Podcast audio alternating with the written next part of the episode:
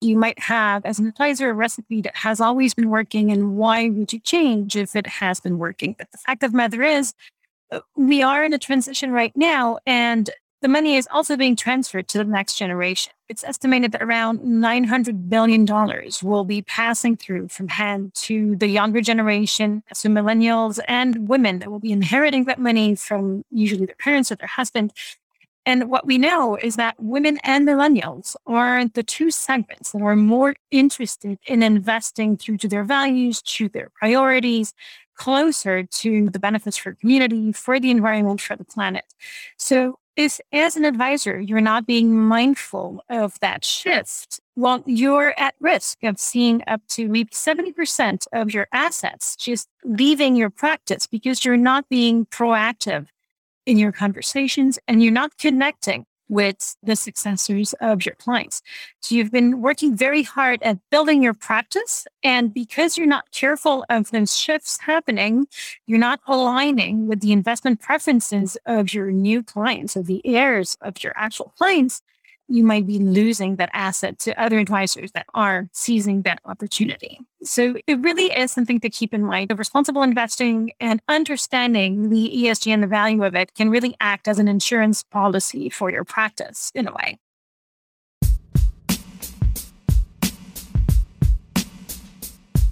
Hello, everyone. I'm Pierre Daly, managing editor of advisoranalyst.com. My special guests today are Deborah DeBass, Senior Specialist for Responsible Investing at Desjardins, Pasquale Postoraro, CFA and Equity Portfolio Manager at Desjardins Global Asset Management, also known as DGAM, and Nicola Fritz, Portfolio Specialist at London-based Impax Asset Management. This is the Insight is Capital podcast. The views and opinions expressed in this broadcast are those of the individual guests and do not necessarily reflect the official policy or position of AdvisorAnalyst.com or of our guests. This broadcast is meant to be for informational purposes only. Nothing discussed in this broadcast is intended to be considered as advice. Deborah, Pasquale, Nicola, welcome to the show. It's great to have you. Thank you, Pierre. It's a pleasure to be here. Thank you, Pierre. It's Also a pleasure to be here. Thank you, Pierre. It's great to be with you today. Great to have you all. It would be helpful Uh, if each of you could take a turn to tell us about your backgrounds, the arc of your career, and what you're up to these days. Deborah? Sure. So I'm Deborah DeBass. I work as the responsible investment specialist for Desjardins. I've been working in the responsible investment space since 2008 when we actually first launched the SocieTerra portfolios. They were the first responsible investing portfolios offered in Canada and, and in Quebec. So most of my work is done educating advisors and investors alike to the benefits of responsible investing. Great. Thank you. Pasquale?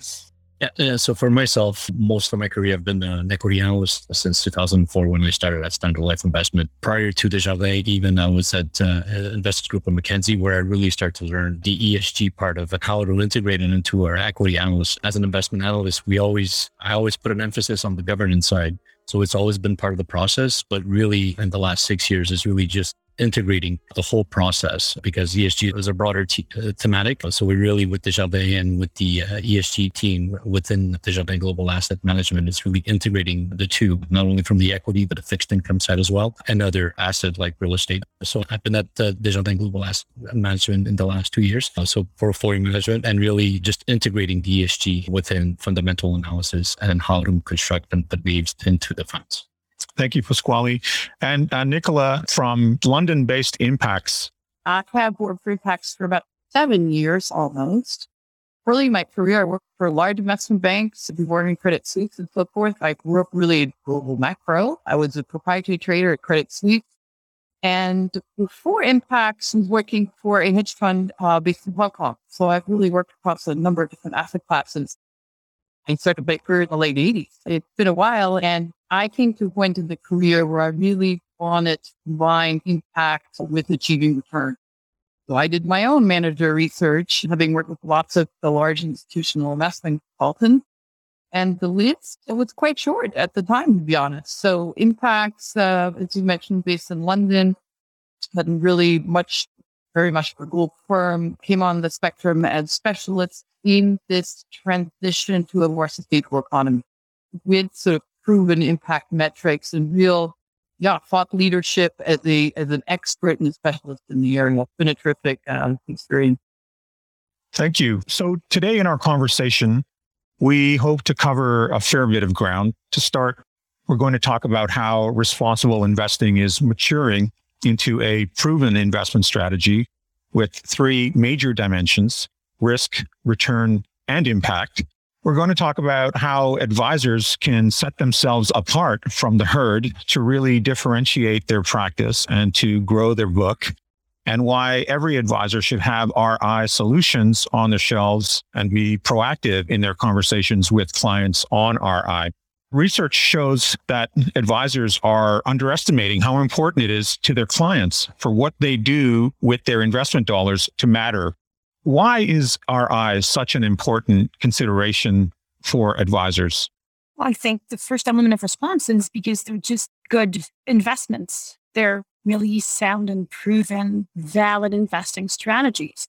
And the business case for integrating environmental, social, and governance criteria into, you know, investment decision making has been really strong and proven time and time again. We have these institutional investors that have been investing that way for decades now. And the fact of the matter is, we're now offering the same proven strategies to retail investors, and they actually hear about that.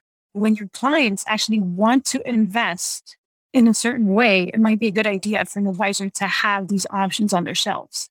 Deborah, I think there's a lot of misperception about the maturity and the depth of the ESG strategy. So we we were, you know, we've been in, in the space for about 30 years. And yes, 30 years ago, it might have been niche, but what we've seen in the last years is really an increase in interest and the mainstreaming, if you want, of integration of these ESG factors into investment decisions. If you look at the recent year, just in 2020, the growth in assets under management in Canada for responsible investing funds and ETFs was 55% of asset growth just for that one year. If you compare that to the general industry, it was only 11%. So it's fivefold the growth. So there's a definite switch here, a shift towards more responsible investing. And what we know, and we've been, you know, conducting surveys with private retail investors over the past four years. And every other year is that there's an increase in interest from clients for a type of investment that would not only look into the financial side of things, but also look into environmental and social practices of the companies that we choose to include in our portfolios. However, what we see is that it's probably still niche for advisors because there's a small minority of them actually addressing this type of investments with their clients. It's about 16% of them. Whereas it's about you know two thirds of investors that want to incorporate that into their portfolio.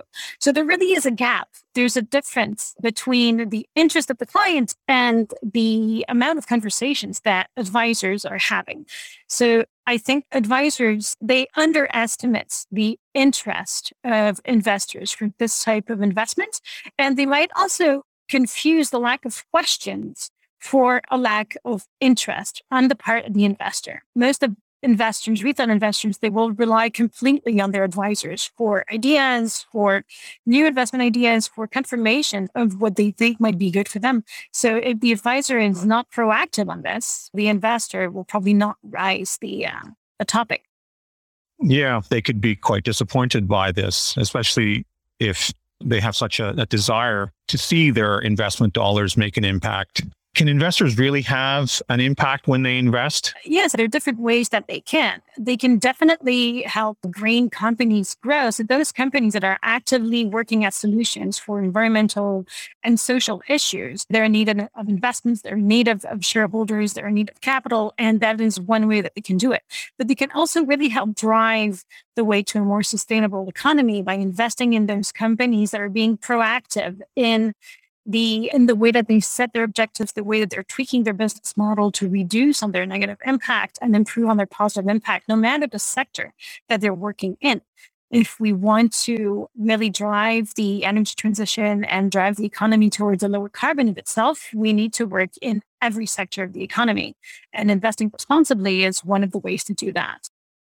And, and, and I'll add, uh, there's just a, a, few points, even uh, when, when, it comes to advisors and the one underestimating. And, and I can understand sometimes the confusion from their part because uh, like I mentioned in my opening remarks, when you think about ESG, it's so broad and how can you quantify it? How do you make sure it actually has a return? I think when you think about these type of strategies, so the market sometimes is too short term oriented. And these type of goals sometimes, uh, well, most of the times, it, it, it's a long term uh, goals that you really have to see uh, the connection, the correlation between doing the right thing, how the company invests, uh, if it's an energy transition, as the company invests in, into those metrics going forward, there's an energy consumption that's going to be a lot less. There's going to be less liability. There's some companies that come to mind that had some issue in California. So it, it's a question of education too. And for the advisors, the only remark I will say is that it, it's here to stay because I've been hearing it since I started like really getting into the, the, the weeds, really integrating it within the investment and the asset management side that it's just a, a fad and it, it, it's not gonna it's not gonna last. But I think it's here to last, and I think eventually, the way I see it is eventually my my hope is that ESG integration will even be talked about. It's just to be part of the process. So for the advisors, I would say that I, I think it's to be important to learn more and more about it. And I think the next generation it, it's going to be uh, mandatory because you're already seeing it. Talking to my son, talking to other teenagers, they want to make sure it, it's not just about the shareholder anymore. It's about the stakeholder. So you want to make sure that the company is doing the right thing for the longer term. And I can understand again that this connection between the return and and and and the short term performance from a stock within a year. But I think it's one has to cancel the noise and make sure that what we do invest in or an it's a question of education as well and learning more of the process of it. Anyways, we'll, we'll get more into the discussion after how we could do integrated, but those are the aspects I would add the industry is is prone to short-termism. Is it possible that because of that kind of short-termism, that because ESG and responsible investing are longer-term ideas, that that investors in general may have the conflict between the short-termism and the long term view uh, on these. Like maybe investors view it as important and urgent, but the advisors view it as important but not urgent. And maybe what needs to happen more is that the urgency rises. We're starting to see that, that there's momentum happening as ESG and responsible investing uh, as an idea take hold and become more mature. And it's being led by shareholder engagement, right?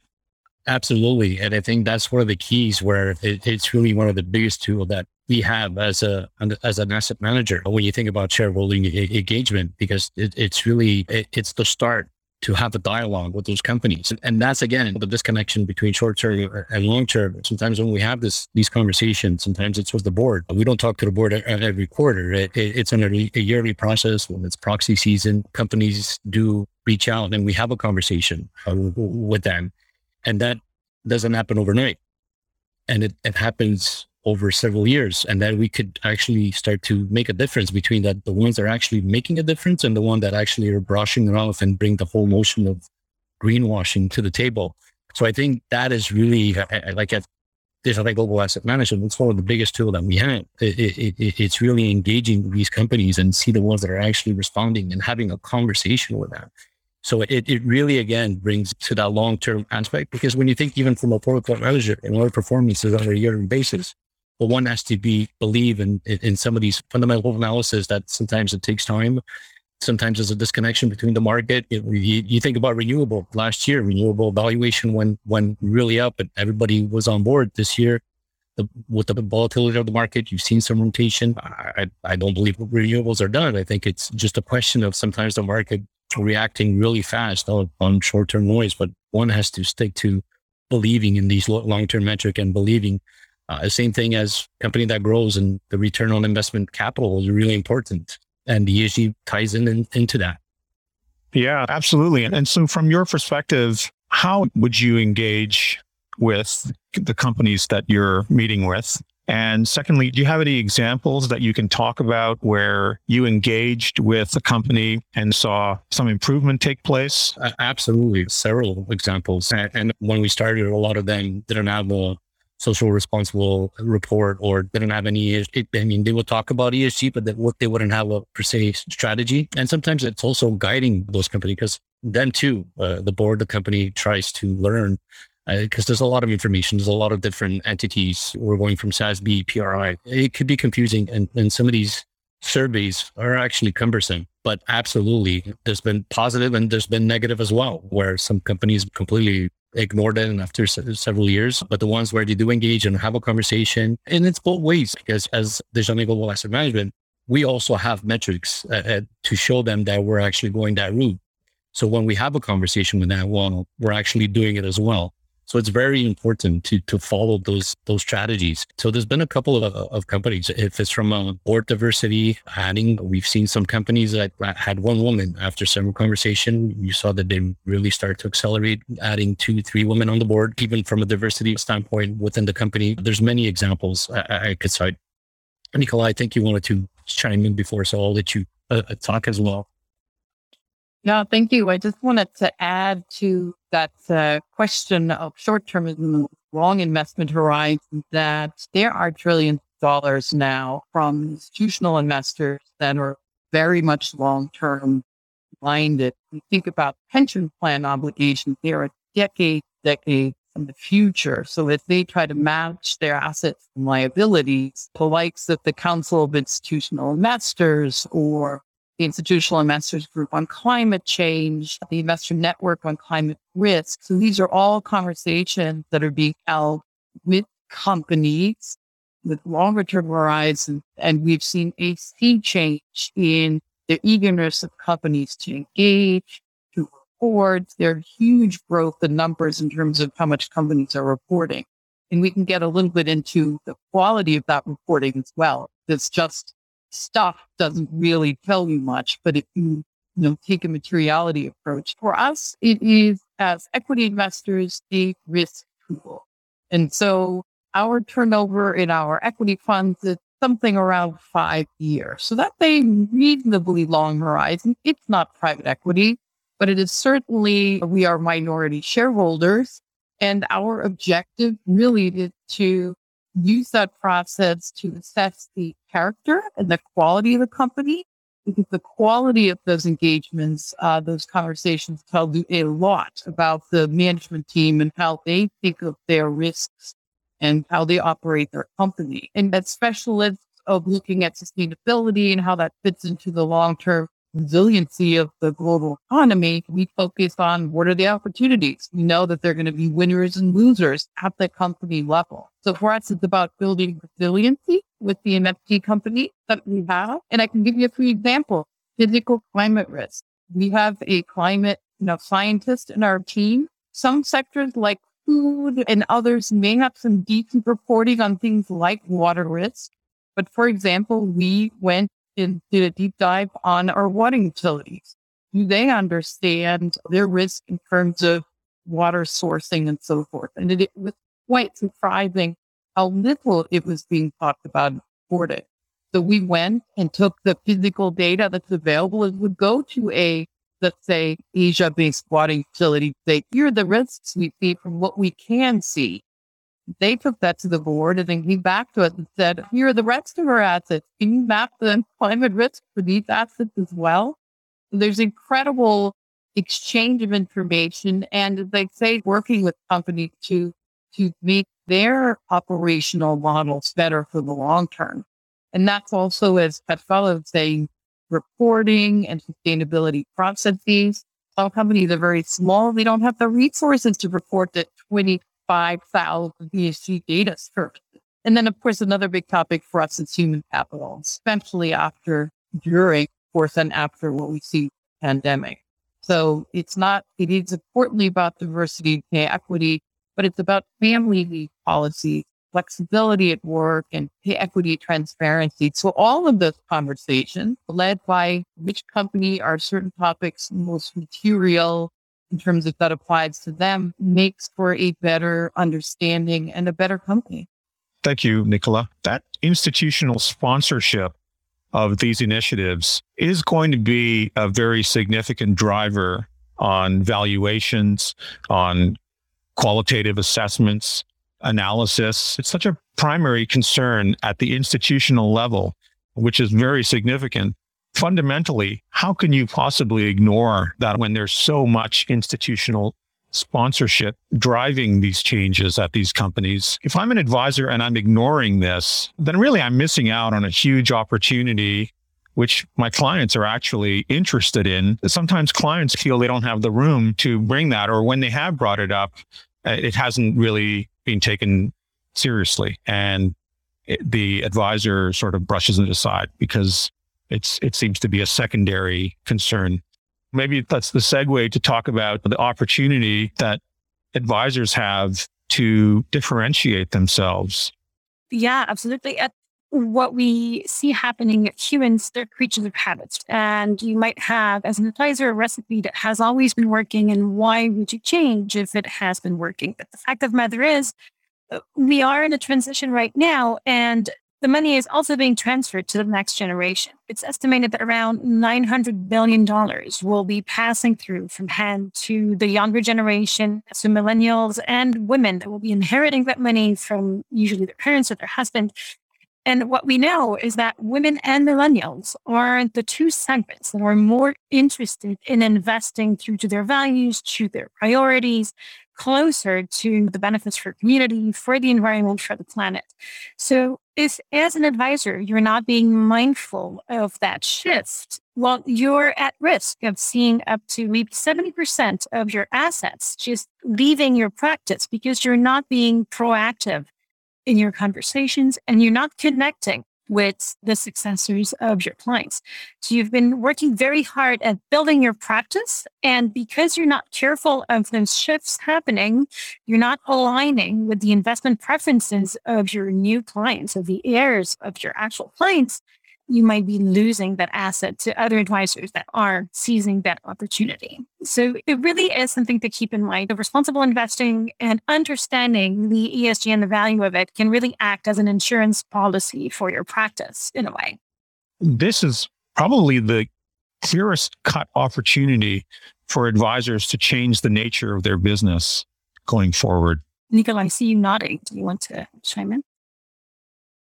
Yeah, no, I absolutely uh, agree. I think also I understand how traditional advisor practices have that earlier experience of the sin stocks and tobacco's done pretty well in the the time period X many years ago, thereabouts. Obviously, with energy, traditional energy will do well. So there's sort of nothing to say tactically over shorter horizon. There aren't value parts of the market that make absolute sense.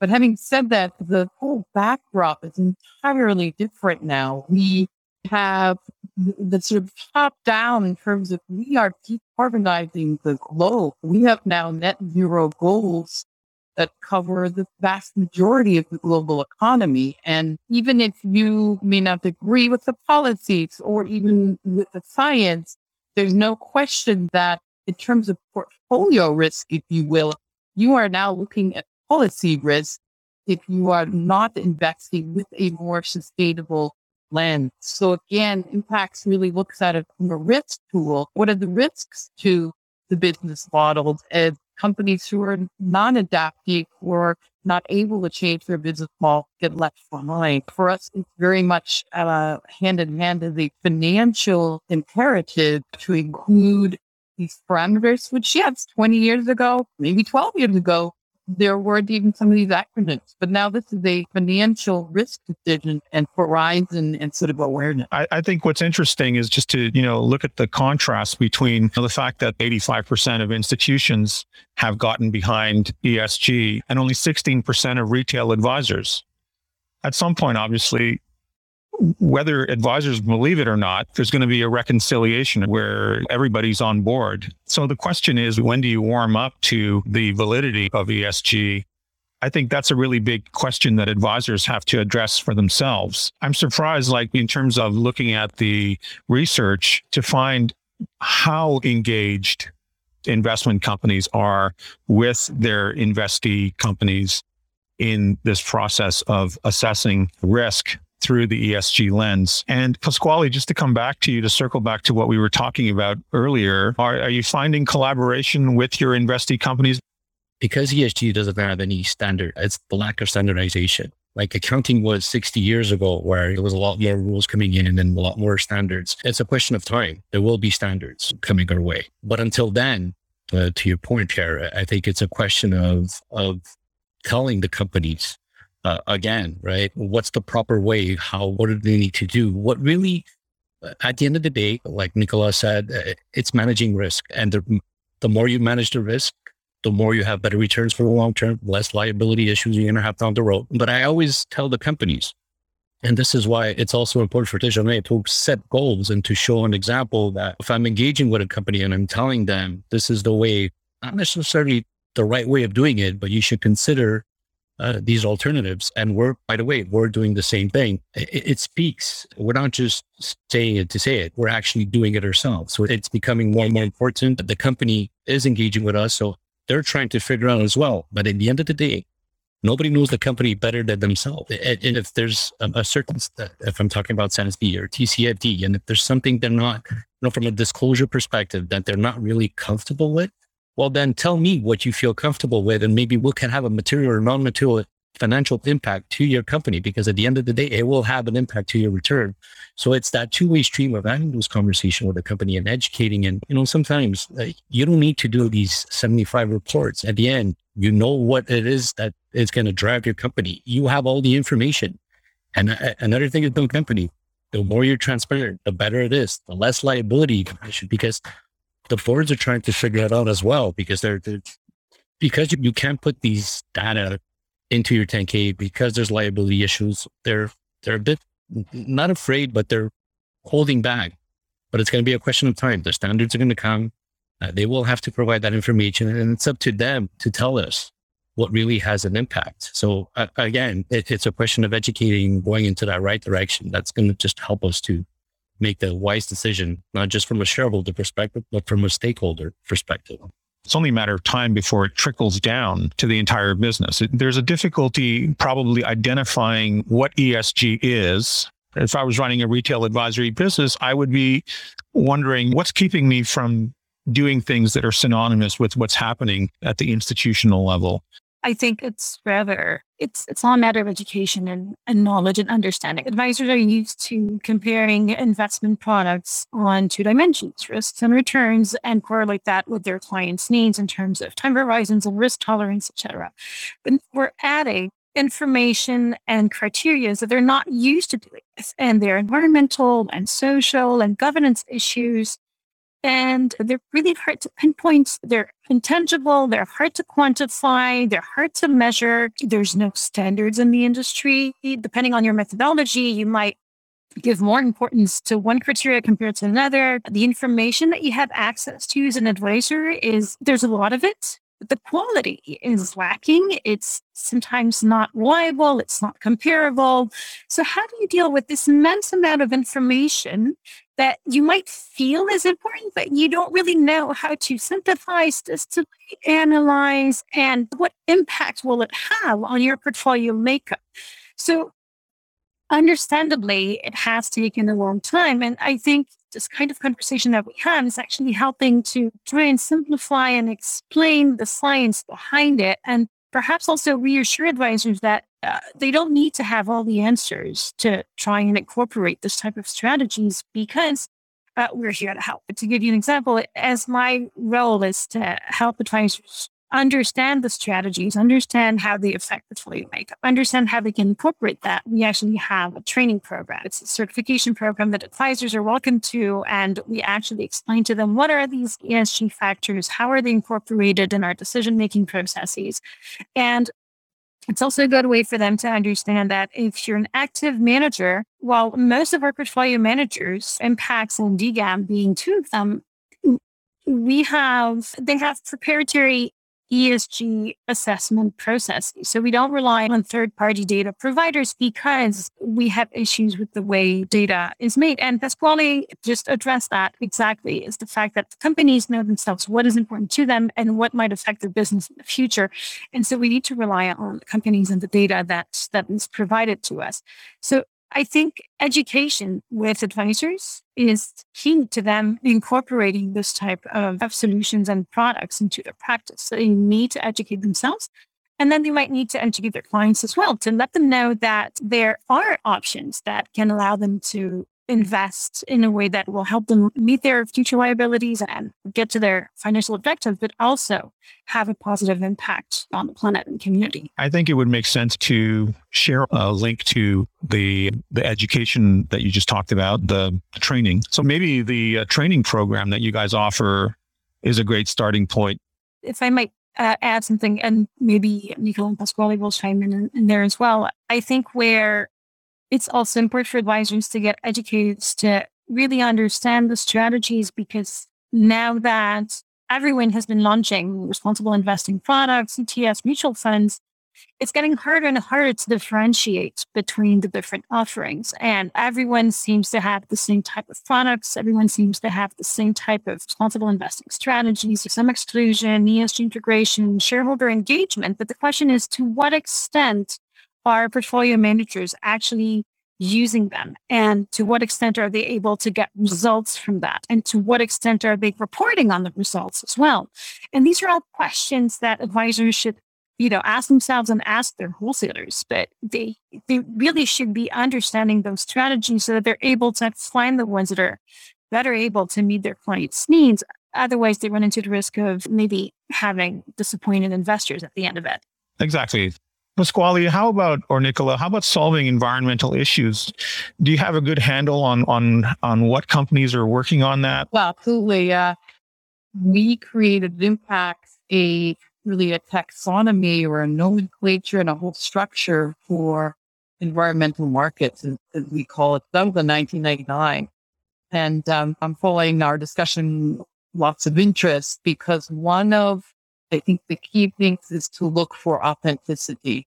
So I sympathize with advisors who are overwhelmed with ESG or sustainable product. I think at the end of the day, partnering with an authentic, experienced partner like Desjardins had that deep experience to differentiate. That's really important. And same thing for Impax. So on the environmental solution side, we really organized that opportunity set over 20 years ago into four key areas covering energy, water, food, and waste. Those even intuitively make sense because those are core parts of the economy that enable economies to function. So within energy, of course, it's about renewables, wind and solar or biofuels or other alternatives. It's early days, but even the possibility of using green hydrogen. But actually, interestingly enough, in that sort of alter that new energy base, we call it, the vast majority of the solutions and that, that are investable in an equity portfolio are actually energy efficiency. Because renewables is a really important area, but from a number of stocks in terms of opportunity, the quality companies there is not a big group. And so the, on the energy efficiency side, it's everything from kind of industrial energy efficiency. Some of these are hardware components or maybe analog semiconductor chips. Some of them are software solutions. You have companies now that are helping construct a building where engineers and architects and, and other parties that are part of the construction now have access to an embodied carbon module so that they're planning the building as they're constructing the building. They can assess really the sort of carbon footprint of the building. So, you know, those kinds of solutions. And water is everything from transporting it to treating it, testing it. Again, core ingredient for any economy. You can't grow an economy without probably even faster growth than population for, for water. Those are two examples that you can be defensive. You can go into water utilities or, or some of the treatment needs that are more, yeah, probably defensive part of the portfolio. Or of course, there are industrial or other end markets that will have some more cyclicality. For us, that construction of a portfolio of across environmental solutions is important to, to achieve lots of diversification, including food and I mentioned waste as well. So is there any is there any proof of the impact and how do you measure? How do you quantify the impact? It's not as simple as just doing a sort of traditional carbon footprint from our point of view. A carbon footprint, scope one, two, maybe part three, which is emissions at the factory, at the energy use, and maybe transportation and so forth. That is a good start. But for environmental solutions, sometimes you have a company that makes insulation or that does water treatment. That is not a carbon free process, absolutely, at the sort of point of production or that service.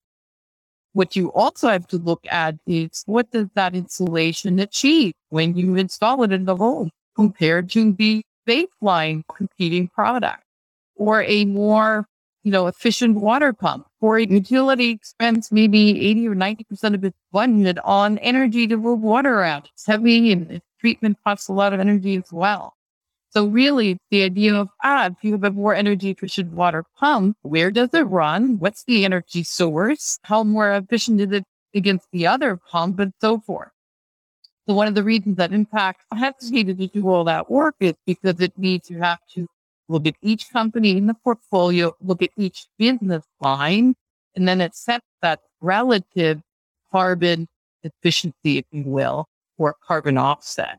But that's not something we've done for six years. We're working on our seventh report, and we wanted to be very mindful that this was conservative data and that it was also vetted by an external environmental consultant. So, yeah, there are ways to quantify the positive benefit and it's not just carbon, as I mentioned, it's water, amount of water treated or provided, it's the amount of waste recycled, and it's the amount of renewable energy generated. So that's the kind of advanced work that we do. And frankly, it takes us about two quarters each year to do that kind of company by company work. I would say, Pierre, that starting a conversation by showing the impact a fund can have on the planet and on, on, communities is actually a very good way to kickstart a conversation about responsible investing. Because really, you want to start by showing what responsible investing does. Forget about how it works and how we choose the companies. You start by showing the results and then, you know, you reverse engineer it and, and then you talk about it. But really showing that when you invest, you can, you can bank on good potential return and the previous years have shown very good returns, but you could also invest and have these companies work and basically do whatever you're doing yourself as an individual to try and reduce maybe your own footprint. Maybe you use your bicycle more, maybe you compost. I don't know. It, consumers have been changing their habits to reduce the impact they can have on the environment. And so if they're changing their investment habits as well, it just makes more sense. And so starting with the impact, with the result, is a good way to start a conversation. So Pierre, I, am just going to chime in because uh, we, we, we talked about a lot of different subjects. So going to I'm just going to follow up for a couple of things. Pierre, you mentioned how does advisor, you know, reach out to the next generation? And I can bet you if they do educate themselves and they're able to just start talking about it, I think they'll make a connection. Either it's the, the women, like Deborah mentioned, the next millennials, uh, I think there it's starting that conversation. And then if the advisor is able to have a conversation, they will be able to make a connection because I think it's becoming, like I mentioned before, I think it's going to be really important. And then I could also see that if you give two companies, you know, or even a fund X and fund Y, one's going to give you a return of 8%, but the other one is going to give you a return, say, of 7%. But you know that you have quality companies that, are there for the long term and are really engaging on ESG framework, I could bet you those people are probably going to pick that one because they want to make sure that they invest for the future. They want to make sure that it's a sound company, not just from a yes, return obviously is the number one priority. It's always going to be important, but I think the next generation is really going to focus. It's okay. What is this company doing? What does it mean to me? What does it mean for the next generation? Eh, it, there's, you can see that they're questioning it. If it's, you know, climate changes, water consumption, the next generation and it's starting younger and younger. So that would be number one. On the subject of how you have an impact, I, again, it's showing. And one of the problems, and this relates to one of the other question you, you have, you think again about ESG and how the stuff uh, starts to come out. A lot of the stuff are very subjective. So even from an, an equity analyst or portfolio manager, sometimes it's hard to quantify those subjective recommendation or how do you quantify it into numbers? But the market is evolving. And if you take TCFD or SASB, where most of the disclosure they want is actually quantitative.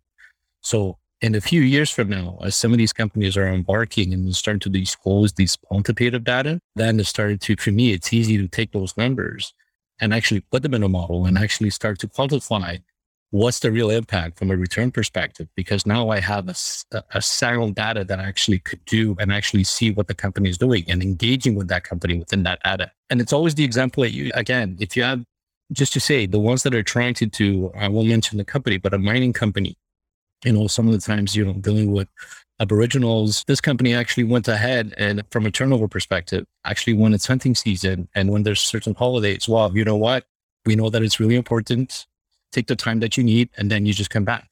By just changing that type of mindset, and you, you just saw the, the turnover really start to, to, to go down. And then that information as a portfolio manager, I could take it, bring it to another mining company. By the way, have you ever considered this? You could see that, you know, the turnover actually really improved.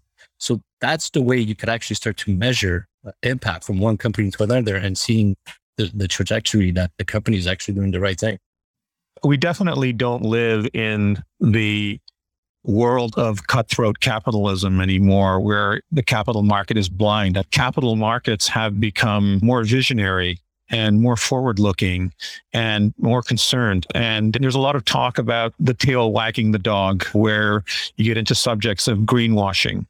Companies will make bold statements like they're going to be net zero by 2030, what remains to be seen is whether or not they actually deliver on it, because that's eight, nine years into the future. How much of that work, Nicola, does Impax do in order to flush out cases of brainwashing? Are there any examples where companies said they were doing something and turned out they weren't? Yeah, thank you, Pierre. Absolutely. It is the thing about this aspect of working with or looking at companies, it is time consuming, it is manual. And so that's part of the issue and part of the, I would say, advantage and the reason why we want to pick an active manager, because you cannot uh, speak to 3,000 companies at once. But if you have a portfolio of 40 or 60 names across a pretty big team, absolutely. And you must have those conversations. And one of the things that Impax does is part of the investment process, it's not just the financial quality, the balance sheet, the margin, so forth, and the operational quality. We create a company by company an internal ESG score. And we use a materiality approach because otherwise you're looking at thousand different metrics. Comes back to that whole risk and shareholder vulnerability or shareholder value creation question. So what we do is we look at each company and see what are the most uh, material issues. Is it toxic emission? Is it workplace practices, health and safety? Is it chemical safety? Is it their carbon footprint? And then drill down into what are they reporting? What are their processes? What are their targets? As you say, there's a little bit certainly going on of we're going to put these very aggressive targets forward and that that'll be for someone else to deliver them because those are 10, 20, 30 year targets. So we want to see science-based targets and we want to see progression, which is also why the engagement is a longer term exercise know, most things don't happen inside of six months. Sometimes they do, but as you're looking for quality management people and the processes that they use and the targets that they set, that's something you want to, revisit. And for us, therefore, we set that before we invest in a company as best as we can. And then we track them and we talk to them every six months, every year, maybe a quarter in some instances, and press them on their progress to achieve change and goals in the areas where we think they can pose improvement. Because if we're a shareholder, we already think they're a good company.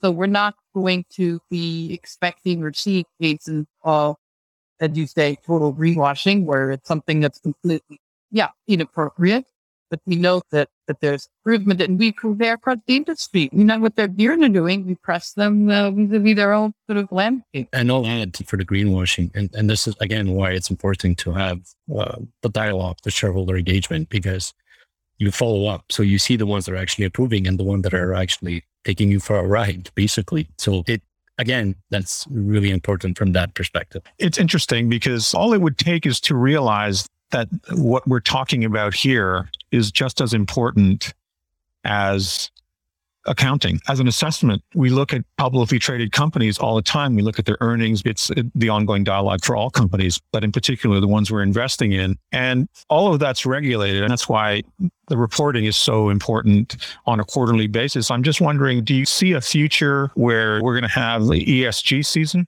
With respect to when are we going to be there, we are already there. UK said yesterday that as part of the upcoming G7 meeting, they would like to push forward that large companies basically are forced to report uh, on top of the TCFD. So again, what's the most compelling incentive for most investors? It is dollars and cents. It is risk. It is missing out on return or sitting on portfolios that have content that will be left behind. So from, from my perspective, I think that's the most effective tool is how many companies do you have that have legacy businesses or assets or stranded assets or that are suddenly going to be faced with decarbonizing sector by sector that are suddenly faced with an inability to, to, to adapt. And you talked about the visionary investing in capital markets, and you know what one of the lightning rod tools is, much as we love to also hate social media, everything is instant. A misstep by a company, whether it's diversity, whether it's pollution, whether it's cyber security, boom, it is in the headlines and there goes the share price. So it is that kind of instant news and accountability that I think the investors or the consumers also now have. Exactly. It's a, a pleasure to talk to people who are very passionate about the work that they do and the meaning it has for them. I, I, don't think you can value anything more highly than that engagement that you all have. It's really nice to see that that as a company, you're walking the talk as well. Speaking of walking the talk and having these ideas and convictions really stem from the top of our company are really important to us. And the fact that, yes, we are integrating these ESG criteria and the products that we can offer to the public, but it's much broader than that in the way that we do business. It's in the products, but it's also in the way that we conduct ourselves as responsible corporate citizens as well. So we're a large financial cooperative and the ESG integration is not only in the products, but it's also in our decision making processes for insurance offering, for credits and financing. The same way we require commitment and disclosure and convictions from the companies that we invest in. Of course, we'll do the same. And We'll also report on, on, on the financial side of the business, but also on the impact side of the business and the impact side of the investments that investors are entrusting their money to, to us it really goes both ways. How do you differentiate between all of the RI options out there?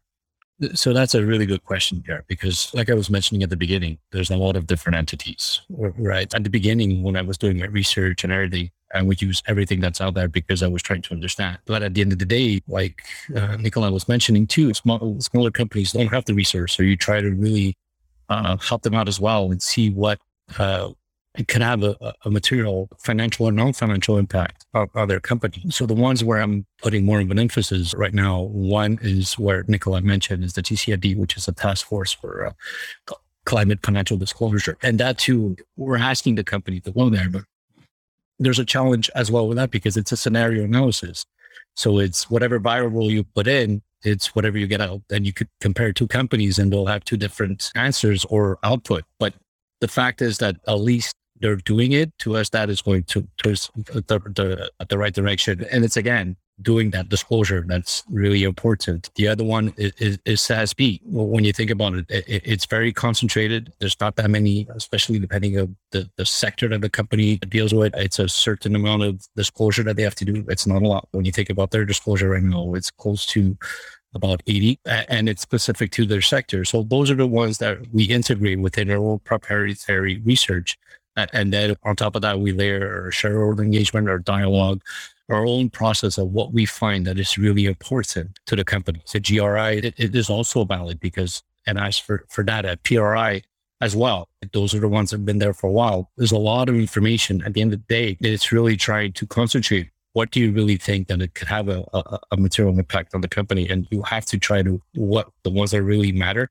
uh, to that. And again, uh, I'm going to say this again it is up to the company to really tell us what could be the impact. And it's going to be a case by case. And that's where it becomes really important. So for now, because like you mentioned before too, accounting, and I mentioned that before, 60 years, 70 years ago, there was no standards from an accounting perspective. I think ESG is going the same route. I think it's just a question of time that we will have standard and people will talk about it. You could see it. The proxy season, compensation becoming an issue. People are voting against it. More and more pension funds are being more and more vocal and, and not just one pension fund. Everybody is, is, is going that route. So companies need to be on board. So it's still a learning process, but I could see the light at the end of the tunnel where it, it's becoming more and more uh, concentrated. It'll be interesting to see if ESG becomes adopted in the way GAAP was adopted. Absolutely. It's the same type of mind frame when you think about it. Again, it's assessing risk. It's an important disclosure from the company, and we need to be aware of it. At the end, it's just mitigating risk.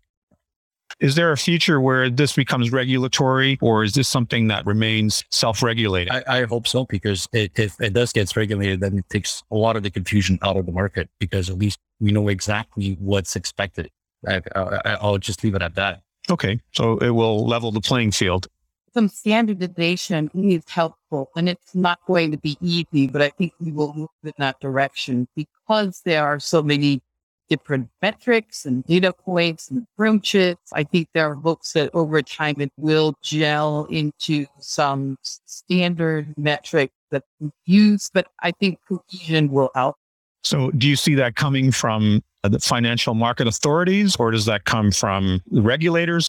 It's a little bit of both. The requirements for ESG disclosures have been multiplied over the last years by financial regulators and financial authorities.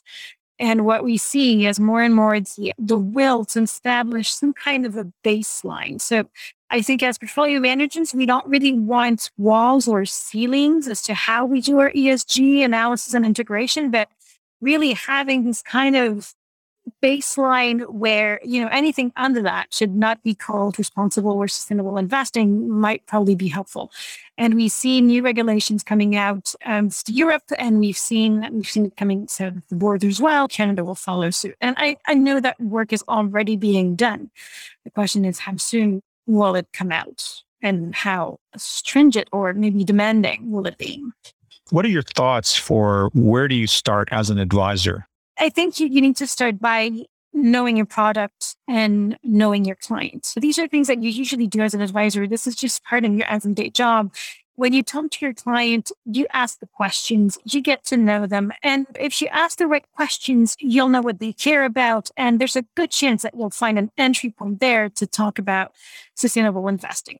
And it usually is a very positive outcome because some investors, they don't know that their investments can actually change the world for the better.